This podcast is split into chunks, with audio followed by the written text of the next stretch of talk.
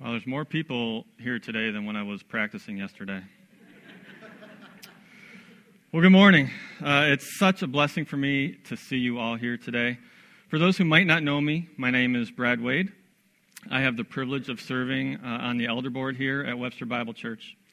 And I'll be giving the message today as uh, our senior pastor, Pastor Matt Fletcher, and assistant pastor, uh, Mike Smith.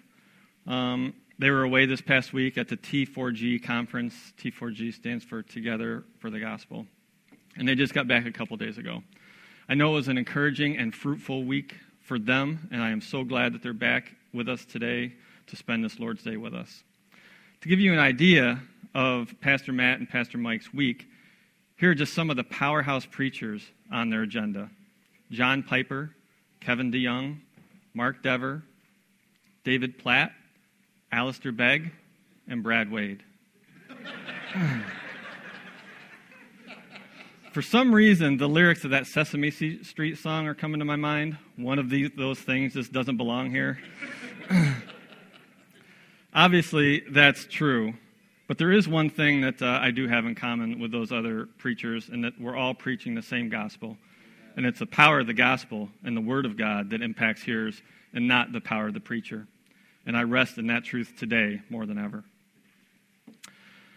Well, when I was 26 years old, I took my first ever plane ride. When the plane reached an altitude of about 14,000 feet, a little over two and a half miles, the doors of the plane opened. I leaned out of the plane, looked down at the clouds far below me, and the earth far below them, and I jumped. Yes, on my very first flight, I went parachuting. So there I was, free falling, essentially plunging to my death at about 120 miles per hour. And after about 60 seconds, I pulled the ripcord, and the parachute opened. Boy, was I relieved. Just seconds before that, I was hurtling to my death, but now I was safe, and I finished the journey floating peacefully down to the ground. I can't tell you the joy that I felt when the ripcord was pulled and an actual parachute came out, and not just a bunch of pots and pans like you sometimes see in the cartoons. However, when it comes to one's eternal state, many are putting their faith in the equivalent of a backpack full of pots and pans, thinking it'll save them, only to discover in the end that they had put their trust in the wrong thing. In addition, there are those who truly have life saving parachute, but are worried that it, it might not be packed, packed right, or might have holes in it, or something else might be wrong that'll prevent it from saving them, ultimately robbing them of the experience and the fullness of joy and peace that they could be experiencing. This is something that's always weighed heavily on me. At times for myself as I consider my own salvation, and at times as it relates to others that I love. So I've titled this message today, Am I Saved? And I pray that it'll be helpful as each of us look at ourselves to truly see, one way or another, where we stand before the Lord. Before diving right into the heart of the, the question, see what I did there? There's a little foundation that we have to establish that starts with another critical question What is truth? It's definitely possible to get very philosophical about truth, which we don't have time for today since Pastor Matt told me I only had 90 minutes for my sermon. Just kidding. He said I could take a full two hours. But when asking this question, what is truth, I want to be sure it's clear what I mean. I'm not referring to my truth or your truth, but instead the truth the truth that actually reflects reality, how things really are. In our modern era, the very concept of truth is under attack, and the meaning of truth is becoming more and more blurred. President Abraham Lincoln was once having a dispute with a colleague. Unable to get his opponent to see the error in his thinking, Lincoln asked, How many legs does a cow have? His colleague answered confidently, Four, of course. Lincoln asked again, Suppose you call a cow's tail a leg. Now, how many legs does a cow have? Why, five, of course, the colleague replied, just as confidently. Lincoln said, Now that's where you're wrong. Calling a cow's tail a leg doesn't make it a leg. Oh, how that conversation rings true today. And nowhere is the importance of holding to an objective standard of truth greater than in matters of religion and faith. Many people have developed their own version of the truth in these areas, and it doesn't reflect reality, and the consequences of that are severe and eternal. Before Jesus was handed over to be crucified, John in his gospel records an interesting conversation about truth that Jesus had with Pontius Pilate. Then Pilate said to him, So you are a king? Jesus answered, You say that I'm a king. For this purpose I was born, and for this purpose I have come into the world, to bear witness to the truth. Everyone who is of the truth listens to my voice. Pilate said to him, What is truth? After he said this, he went back outside to the Jews. Pilate's what is true statement is one of the most important questions one can ask. How someone lives and dies, what and who they value, and what they believe are dependent on how one answers this question. Indeed, this may be life's most important questions, and it's critical for every single person to determine it. The stark reality is that when, when Pilate asked this question, he was looking directly at the origin of all truth. Not long before being arrested and brought to the governor, Jesus made the simple statement I am the way, the truth, and the life. The Word of God is the ultimate standard of truth. I am convinced of this for many reasons. If you aren't sure, I invite you to at least research it, as there have been much written about it, and the evidence is compelling, if not overwhelming. So many people distort God's Word to ultimately define their own truth that seems right to them, or else they don't consider it at all. Any other path or standard, no matter how right it may seem to you, will lead you down a path of lies, ultimately leading to death. Proverbs 14:12 tells us, "There's a way that seems right to man, but in the end, it's the way to death." As we consider the question, am I saved? It's critical we look to answer that based on the truth, not on a feeling or a belief with no true standard supporting it. As we continue this morning, I pray that the Holy Spirit would reveal the truth to those who have been blinded to it. And to those who know the truth, may you rejoice and be grateful for God's grace and glorify Him now and always. Well, now that we've set our objective standard of truth as the Word of God, we will turn our attention to the main question at hand Am I saved? There's a lot packed into this question, and it's important that we start with the basics. Why does it matter? Why do we need to be saved? And saved from what? Well, those are good questions, and I am so glad you asked. The straightforward answer from Scripture as to why we need to be saved is because we are under God's wrath. Ephesians 2 tells us that we are by nature deserving of wrath. A good definition of God's wrath is that, it, that it's God's holy and justified response to sin, all sin. John 3:18 says, "Whoever does not believe stands condemned already."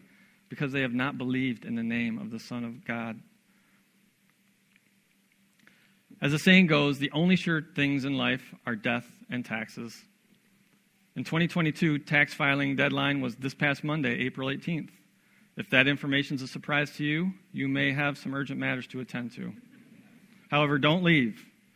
A matter infinitely more urgent than the state of your tax return on April 18th is the state of your soul when the other certainty physical death comes to pass.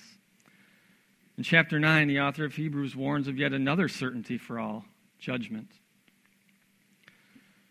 Hebrews 9 says, And just as it is appointed for man to die once, and after that comes judgment.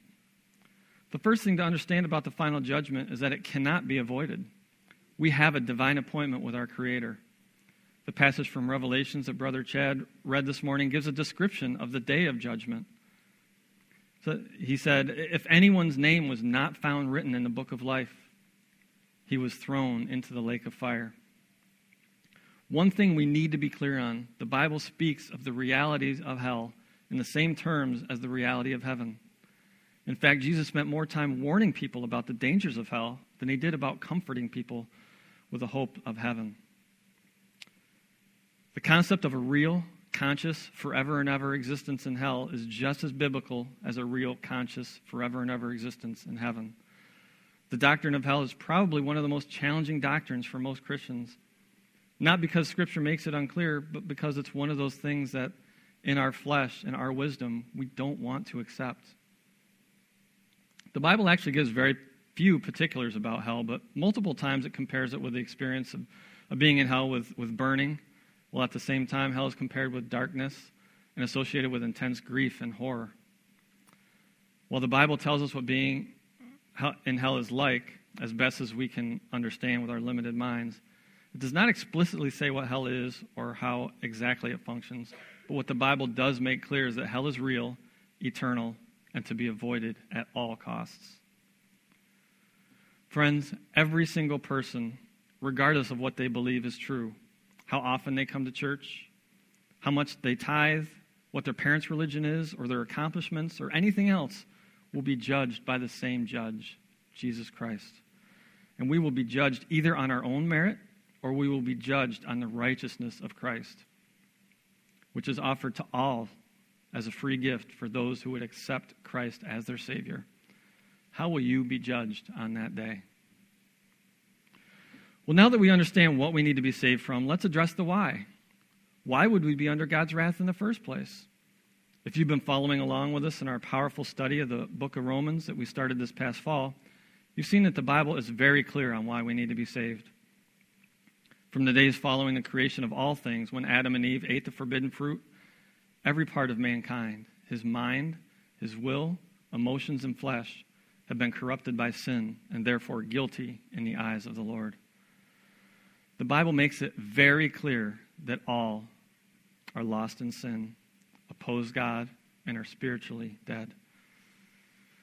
Listen to this verse from Romans 3, verses 10 through 12. None is righteous. No, not one. No one understands. No one seeks for God. All have turned aside. Together they have become worthless. No one does good, not even one. Now you may think, well, yeah, but what seems right to me is hold that thought. Listen to again to Proverbs 14:12 that we read earlier. There's a way that seems right to man, but its end is the way to death. Colossians 2:13 describes our spiritual state before salvation as us being dead in our sins. Well, that's what Scripture says about the nature of man, and its understanding is key to salvation. In order to be saved, you have, you've got to believe what you need to be saved, that you need to be saved. Many people, if asked, would say that they're generally a good person. It's this prevailing attitude in many that's a significant obstacle to one truly being saved. It's another example of believing what one subjectively feels to be true, that they are generally good in spite of what the objective standard of truth says. With this in mind, let's look at the account of in Luke of a rich ruler who came to Jesus seeking to be saved. Luke 18. And the ruler asked him, Good teacher, what must I do to inherit eternal, eternal life? And Jesus said to him, Why do you call me good? No one is good except God alone. You know the commandments do not commit adultery, do not murder, do not steal, do not bear false witness, honor your father and mother and he said, All these things I've kept from my youth. When Jesus heard this, he said to him, One thing you still lack. Sell all that you have and distribute to the poor. And you will have treasures in heaven. And come, follow me. But when he heard these things, he became very sad, for he was extremely rich. Here, Jesus challenges this rich ruler's concept of good. Although Jesus is good, he still asks this, this rich man why he calls him good, pointing out that only God is good, knowing that this man was not referring to Jesus as God. We also see that this man viewed himself as good and righteous, saying that he's kept all the commandments even from his youth. Jesus makes it clear, however, that this is not the case and exposes the rich ruler's heart. As Scripture says, it's the heart that is deceitful, deceitful above all things and desperately sick. To demonstrate this to the rich ruler, Jesus could have pointed out the heart of the command, do not commit adultery, as he did in Matthew 5 when he said, You have heard that it was said, You shall not commit adultery. But I say to you that everyone who looks at a woman with lustful intent has already committed adultery with her in his heart. Or Jesus could have pointed out the heart of the command, Do not murder, as he did in Matthew 5 when he said, You have heard that it was said to those of old, You shall not murder. And whoever murders will be liable to judgment. But I say to you that everyone who is angry with his brother will be liable to judgment. Whoever insults his brother will be liable to the council. And whoever says, You fool, will be liable to the hell of fire. Or Jesus could have pointed out the heart of any other commands that this ruler claims and probably believes that he has kept. But the one that Jesus chooses to address with the ruler is the very first of the Ten Commandments You shall have no other gods before me. Jesus reveals the state of the man's heart regarding the very first commandment by revealing to him that he treasures his riches and his wealth above God. And so you see, approaching God seeking to enter the kingdom of heaven based on our own merits will never be successful. It's like trying to go skydiving with a bag full of pots and pans. The standard is holiness, and nothing short of that will be accepted. Having gone through how far short we fall from this as humans, it seems like this holiness is an impossible standard. As we continue reading in Luke 18, we see the crowd had the same concern. Referring to the exchange between Jesus and the rich ruler, Scripture says that those who heard it then said, Then who can be saved? The question almost sounds like a rhetorical question asked out of hopelessness. In other words, you could imagine the crowd saying, Well, then, if, if that's the standard, it's impossible.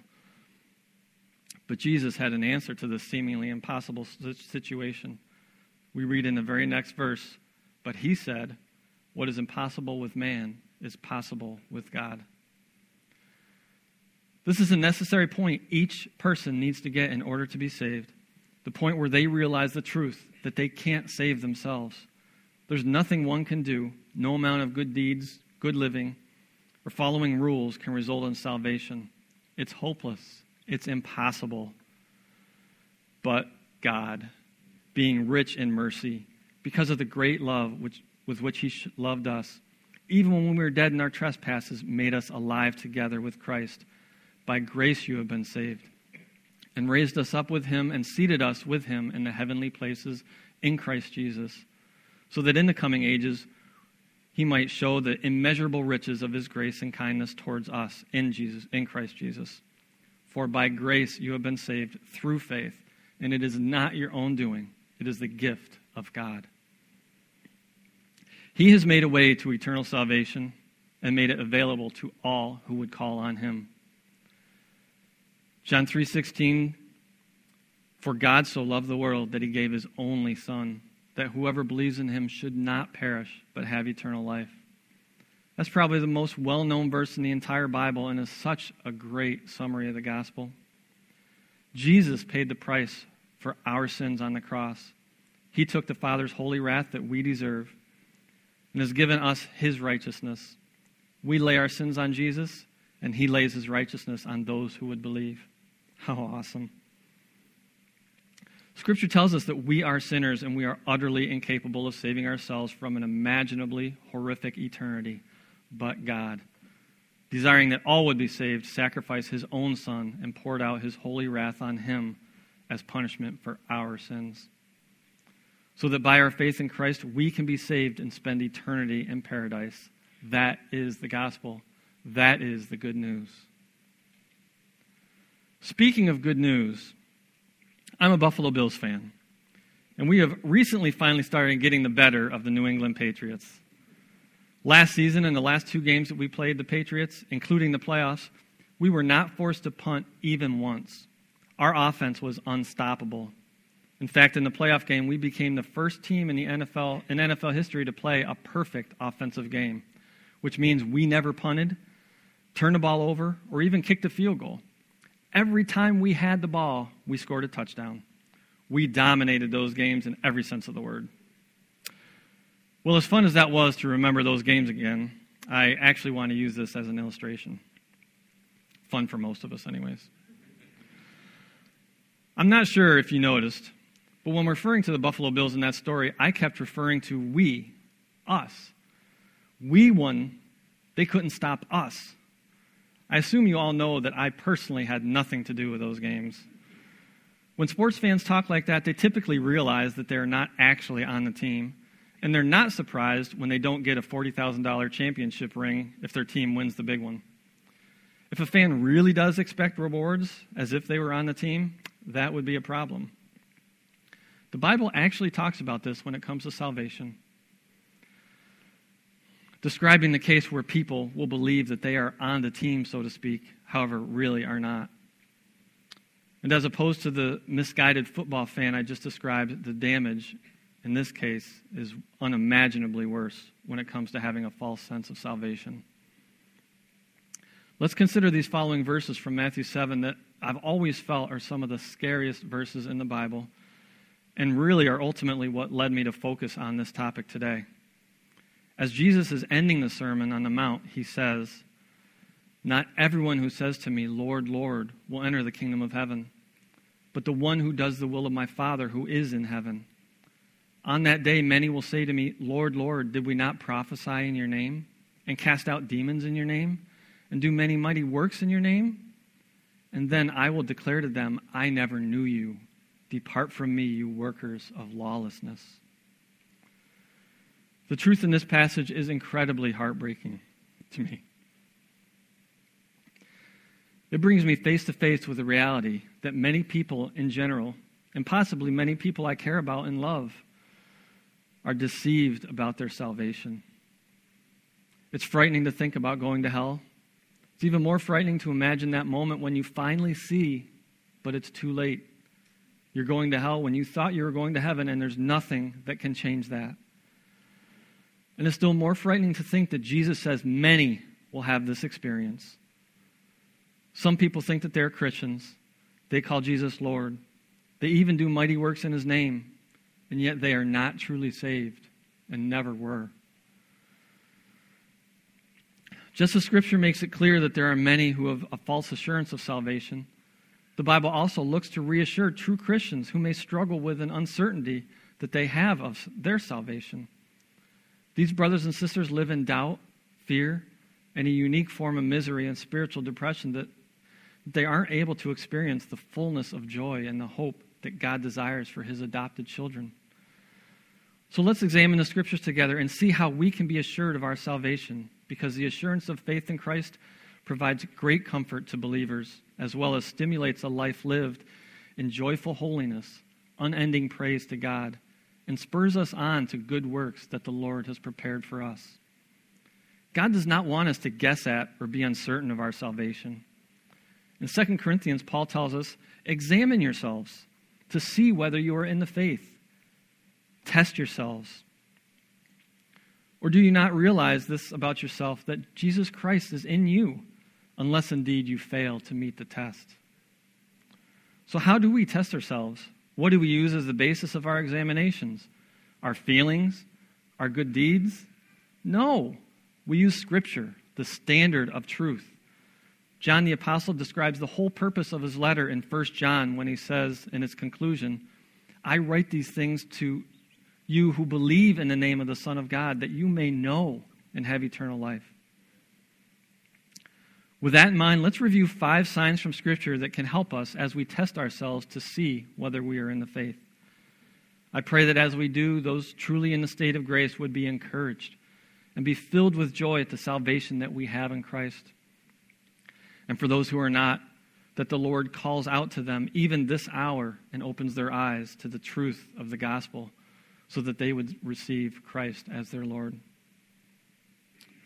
Well, before you can have assurance of salvation, you have to believe and be saved. You must confess that Jesus Christ as Lord.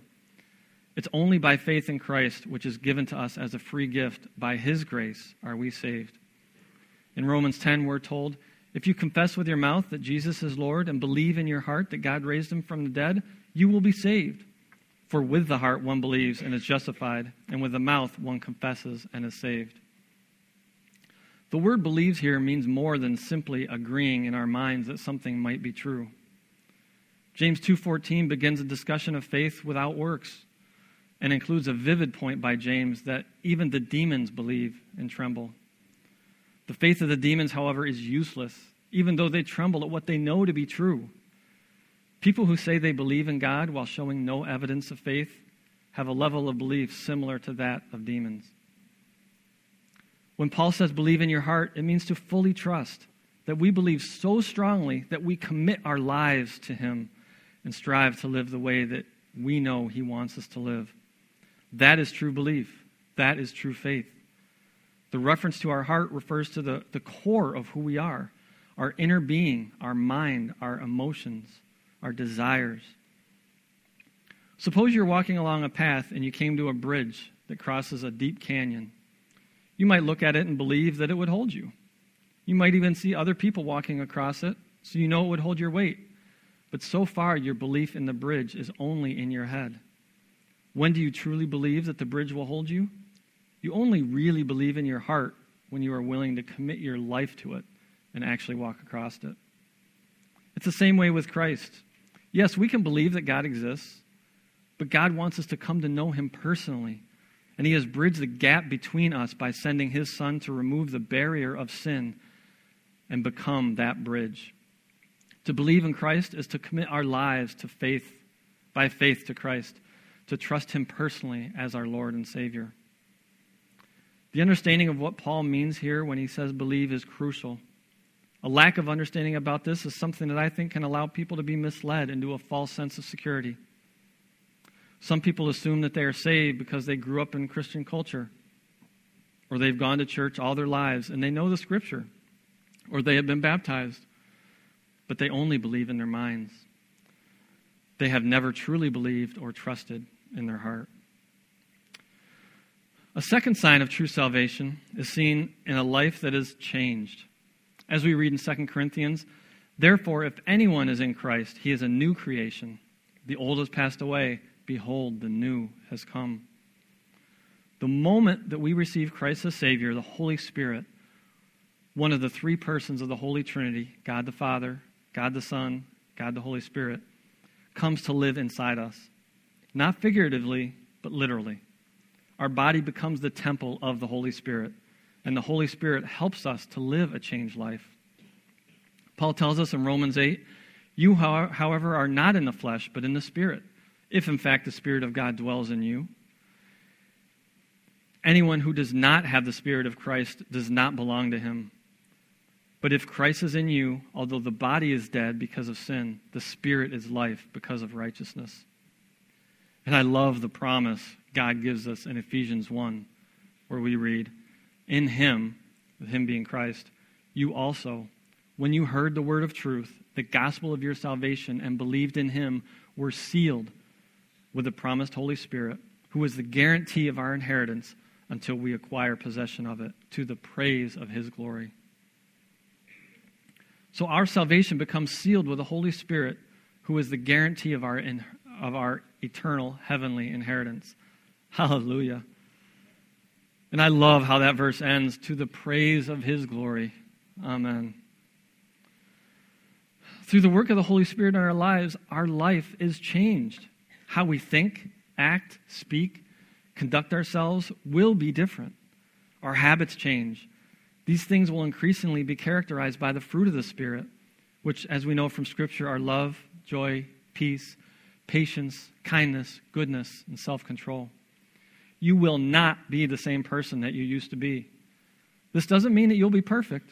It'll still be a struggle to make the right choices. But the fact that there's a struggle at all is evidence that something has changed. As I was pondering this concept, I thought about New Year's resolutions that people tend to make. Can you guess what percentage of them actually keep them, according to some studies that I read online? Only about 7% of people who make New Year's resolutions tend to keep them. And on average, 80% of those people tend to abandon their resolutions by January 12th. So, what's the difference between those that kept the resolutions and those who abandoned them? The difference wasn't in the type of resolution. No, most resolutions across both groups were health related things like exercising more, eating healthier, losing weight, or financial things like getting out of debt, saving more money. These are all good things, so the difference isn't in the worthiness of the resolution. I think it's reasonable to think that the, the 7% of people were able to keep the resolution is because that they were inwardly changed somehow.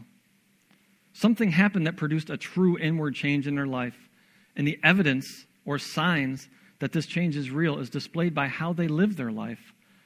So, although it's the change of heart that allows these people to keep their resolutions, it's the keeping of the resolutions that provides the evidence of the change, truly changed heart. Scripture tells us the same thing about salvation. In James 2, he speaks of this very thing when he says, What good is it, my brothers, if someone says he has faith but does not have works? Can that faith save him? For as the body apart from the spirit is dead, so also faith apart from works is dead. And so if we say we're saved but nothing has changed about us, something is wrong. As the saying goes, if you were accused of being a Christian, would there be enough evidence to convict you? We are not saved by good works, but we are saved for good works, and the gospel is the transforming agent in our lives. Just like those people who make New Year's resolutions but ultimately go back to their old habits, sometimes people make a commitment to Jesus, but sooner or later it becomes evident that no lasting change was made in their hearts. Jesus talked about this in Matthew 13 in the parable of the sower when he said, Other seeds fell on rocky ground where they did not have much soil, and immediately they sprung up, since they had no depth of soil. But when the sun rose, they were scorched, and since they had no root, they withered away. Jesus went on to explain the meaning of this by saying, As for what was sown on rocky ground, this is the one who hears the word and immediately receives it with joy. Yet he has no root in himself, but endures for a while. And when tribulation or persecution arises on account of the word, immediately he falls away. If you are truly saved, you will not only be changed due to the indwelling of the Holy Spirit, but you will keep on changing. The Holy Spirit will produce a continued change in you as you are being sanctified, growing more and more into the likeness of Christ. A third sign we can use to, that Scripture tells us that uh, is evidence for, uh, for one who is truly a disciple of God is, is by your love, a love rooted in God's love for us. Scripture tells us in 1 John 4 that we love because he first loved us. John wrote the letter of 1 John to the congregations across Asia Minor, which is Turkey today, to reaffirm the core of Christianity, saying that either we exhibit the sound doctrine, obedience, and love that characterizes all Christians, or else we are not true Christians. Remember, John said that he wrote these things to you who believe in the name of the Son of God, that you may know you have eternal life. Love, love is a recurring theme in his letter. And the apostle leaves no doubt for how it permeates the lives of true Christians and how assurance of salvation comes especially as we find ourselves learning to love one another as brothers and sisters in Christ. In 1 John chapter 2 through 4, the three chapters that basically comprise the body of his letter, he refers to the, the recipients of this letter as beloved six times. Such a beautiful term of endearment, reminding them over and over again how much he loves them. And speaking of loving one another as a sign of true Christian, John says in his letter, Beloved, if God so loved us, we also ought to love one another. No one has ever seen God. If we love one another, God abides in us, and his love is perfected in us. Not only does John address the, the love that a true believer has for his brothers and sisters in Christ, but he also speaks of what a true believer should not love. After all, how can true believers who are indwelt with the Holy Spirit love the things that God hates? Earlier in 1 John, we read, Do not love the world or the things in the world.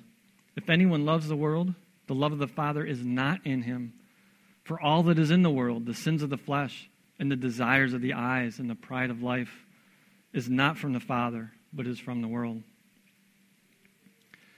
In his gospel, John continues his theme as he records in John 13 the words of Jesus, as he says, A new commandment I give to you, that you love one another, just as I had loved you. You also are to love one another. By this, all people will know that you are my disciples if you have love for one another. Now, the context of what was happening during the time when Jesus said this is interesting. It was during the Last Supper where, just prior, Jesus, the Lord of Lords, whose name is above every other name, the Savior of the world, knowing that he would soon be tortured, hung on a cross, and killed for the sins of the world, stooped to wash the dirty and disgusting feet of each of his disciples, even washing the feet of Judas Iscariot, who Jesus knew was set to betray him. This is the standard of love that Jesus set. As I was thinking about and reviewing this section of my message last week, my beautiful wife Peggy shared a, a, social media post from a homeschool convention group that said, Sometimes I joke about what I would do if I had one day left to live eat junk, go crazy, etc. Today it hit me. Jesus knew, and he washed feet. Do you truly love your brothers and sisters in Christ as Christ loved us? Desiring to be with one another? As Hebrews warns us, And let us consider how to stir up one another to love and good works, not neglecting to meet together, as is the habit of some, but encouraging one another, all the more as you see the day drawing near. Is your love an act of love? How does it show? Are you an active member of a local church, regularly attending and encouraging your brothers and sisters in the faith? Do you freely forgive as you are forgiven? Seek out and meet the physical needs of others. Pray with and for each other. Humbly sacrifice and serve one another. Rejoice and mourn with your brothers and sisters in Christ, bearing one another's burdens. Do you extend to others mercy and grace as it has been given to you? Do you truly and actively strive to love one another as Jesus loved his disciples and as he loves us? Well, the fourth sign of being truly saved is experiencing persecution. There's no doubt that persecution is a stark reality of living a Christian life. Christian persecution is to be expected. The Apostle Paul warned in 2 Timothy Indeed, all who desire to live a godly life in Christ Jesus will be persecuted. In John 15, Jesus made it clear that those of the world will hate Christians because the world hates Christ. We are motivated by the love of God and holiness, while the world is driven by the love of sin. It's our very separation from the world that arouses the world's animosity. Persecution can take a lot of forms. In some areas of the world, persecution for Christ's sake could be anything, even unto death. Here in the United States, more common examples of persecution are things like being mocked or teased, being excluded by friends or family, maybe job related issues, or, or even being accused of being hateful for just speaking biblical truth. However, I will say that this country seems to be increasingly more hostile to Christians and the message of the gospel of Jesus Christ. So, what persecution looks like over time will certainly evolve. Friends, if you have experienced the persecution for Christ's sake, take heart and rejoice. In his Sermon on the Mount, Jesus says, Blessed are those who are persecuted for righteousness' sake, for theirs is the kingdom of heaven. As we endure this persecution, God makes us another promise, as Paul tells us in 2 Corinthians chapter 12. But he said to me, My grace is sufficient for you, for my power is made perfect in weakness. Therefore, I will boast all the more gladly of my weakness, so that the power of Christ may rest upon me. For the sake of Christ, then, I am content with weaknesses, insults, hardships, persecutions, and calamities. For when I am weak, then I am strong. If you have not been persecuted for your faith, it doesn't mean that you aren't truly saved, but it should make you think and wonder why. And if you are truly saved, know that it's coming. So get ready. Be prepared. Make sure you're part of a good Bible believing and preaching church Make sure you are in His Word and are regularly spending time in prayer, putting on the armor of God. Well, this leads us to the fifth sign of salvation that we can use to test ourselves. We can see evidence of our salvation in our desire to conduct ourselves in a way that pleases God. Getting back to 1 John, we read in chapter 3 No one born of God makes a practice of sinning, for God's seed abides in him, and he cannot keep on sinning because he has been born of God. If we're not careful, we might interpret this verse as teaching that anyone who is born of God doesn't sin. Of course, that would conflict with other passages in the Bible that describe us as fallible and often failing. In 1 John 3 9, the word for sin is a present active infinitive that describes a continuous action. John is not saying that whoever sins once is not born of God. That would disqualify all of us. But notice the ESV translation, as well as many others, translate this to indicate a practice or pattern or a habit of sinning. John's saying, in effect, whoever keeps on willfully sinning, violating God's law with stubborn disregard and ongoing wickedness, cannot have assurance of salvation. Before a person knows Jesus, there really isn't a struggle against sin. There may be regret or remorse or hesitation, even, before you accept Jesus, because before you accept Jesus, you have a conscience that bears witness to the presence of the law of God written on our hearts. But once you meet Jesus, there's something new inside you the presence of the Holy Spirit. The Holy Spirit actively leads you away from sin and toward God That means anytime you choose to sin, it will be an active struggle against the Holy Spirit. If you can do something that God calls sinful and not have a strong internal struggle, that's a bad sign. If you really know Jesus in a saving way, you can't happily go back to, the, to your sin. Yes, a true believer can get off the right path, way off the path, in fact. But God, but the call to come home will always be there. They will not be able to be happy or content until they come back. As we consider our conduct as a sign of salvation, let us consider our habits. Are we convicted of the things that we do and consider whether or not they honor and glorify God according to His Word? Or are we regularly engaging in sin against God by being outside His will, as He has revealed to us through His Scripture? Some questions we could ask ourselves Are we building up brothers and sisters in Christ, showing the love of Christ in, a, in the way that we use social media? Would Jesus be pleased if He were physically seated with us as we stream our favorite shows or surf the internet? Are we honoring the Lord by how we serve and give of both our time and finances? If the answer to any of these questions or other similar questions is no, it's critical to ask yourself if we are grieved over these issues and are desiring to repent and sin no more. If we are truly saved, we will grieve over our sins. We won't let our pride turn our head from the conviction of the Holy Spirit, and we will be sensitive to it. We will then confess our sins and seek God's grace to do better. Well, as we wrap up this topic that has weighed so heavily on my heart for a long time, I pray that the Holy Spirit in truth has convicted or assured each person here based on their true standing before the Lord. Ultimately, I think people fall into one of four different groups. The first group are first group of people are those who, who aren't saved and aren't under any false impression otherwise. If this describes you, I pray that even right now, God would open your heart so that you might believe the gospel. And if you feel you are just too unworthy, here's a secret we are all unworthy. But Christ is worthy, and He offers us His worth, His righteousness, if only you believe in Him and call on His name. If you do that today, you will be a new creation and will be transformed. You who were dead in your sins will be made alive with the Spirit of God, taking up residence inside you forever.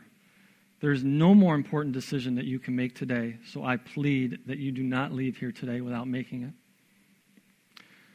The second group of people is easy to explain. They are truly God's adopted children, and through testing of themselves and, and through the assurance of the Holy Spirit, have, the, have, the, have a right assurance of that. If that is you, praise God this morning and use this assurance of what God has done in your life to motivate you to live the life that He has given you to His glory. Hebrews 6, verses 11 and 12 says, And we desire each one of you to show the same earnestness, to have the full assurance of hope until the end, so that you may not be sluggish, but be imitators of those who through faith and patience inherit the promises. The people in the third group are truly saved, but they lack assurance. Scripture says that having assurance of salvation is possible and should be sought. Nevertheless, not everyone who has been saved has secured this peace. Their degree of assurance fluctuates from firm to shaky. Without this assurance, it's impossible to have true joy in God. Assurance is necessary in order for authentic worship. Someone isn't going to worship a, a, a God fully if they suspect that He's going to condemn them to eternal punishment. If you're still in this group, even as you consider the signs of salvation we went through, I would encourage you to read and pray through the book of 1 John. The fourth group of people are those who are not saved but think they are. They are the ones that call out to Jesus, Lord, Lord. Yet Jesus responds to them, I never knew you. Depart from me, you workers of lawlessness. Now, notice what Jesus says here. He doesn't reply, You never knew me. Instead, he says, I never knew you. Our eternity is not determined by whether we know Jesus, but by whether he knows us. Why does he say it this way? I think he's saying it this, this way. I think he is saying that many will claim to know Jesus, but it will be a distorted Jesus that falls in line with their truth and what seems right to them. This means that these people do not know the real Jesus, the truth, and therefore deny the true Jesus. He tells us later on in Matthew 10 Whoever denies me before men, I will also deny before my Father who is in heaven. That's why we must understand how to find the real, undistorted truth, and then make, and then based on this truth, examine ourselves carefully to make sure that our profession of faith is in fact genuine. Do you remember that uh, the football fan illustration that I mentioned earlier when I was talking as though I were actually a member of the Buffalo Bills? Well, this illustration can be looked at another way. Due to the saving work of Christ on the cross, we can truly be on the team, receive all the benefits of victory, and in fact, claim the victory for ourselves, even though we did none of the work. Why is this the case? Because Christ has already done the work won the war, and claimed the victory. Christ and Christ alone. And he did it for us, so that everyone who calls on the name of the Lord will be saved. One absolutely glorious truth. Are you saved? Regardless of which of the four groups of people you were in when you woke up this morning, it is my prayer that when you leave here this morning, you are counted among those in the group of people who are truly saved and who can worship our great and mighty God and Father with pure joy and gratefulness for what he has done for us through Christ Jesus. Let's pray.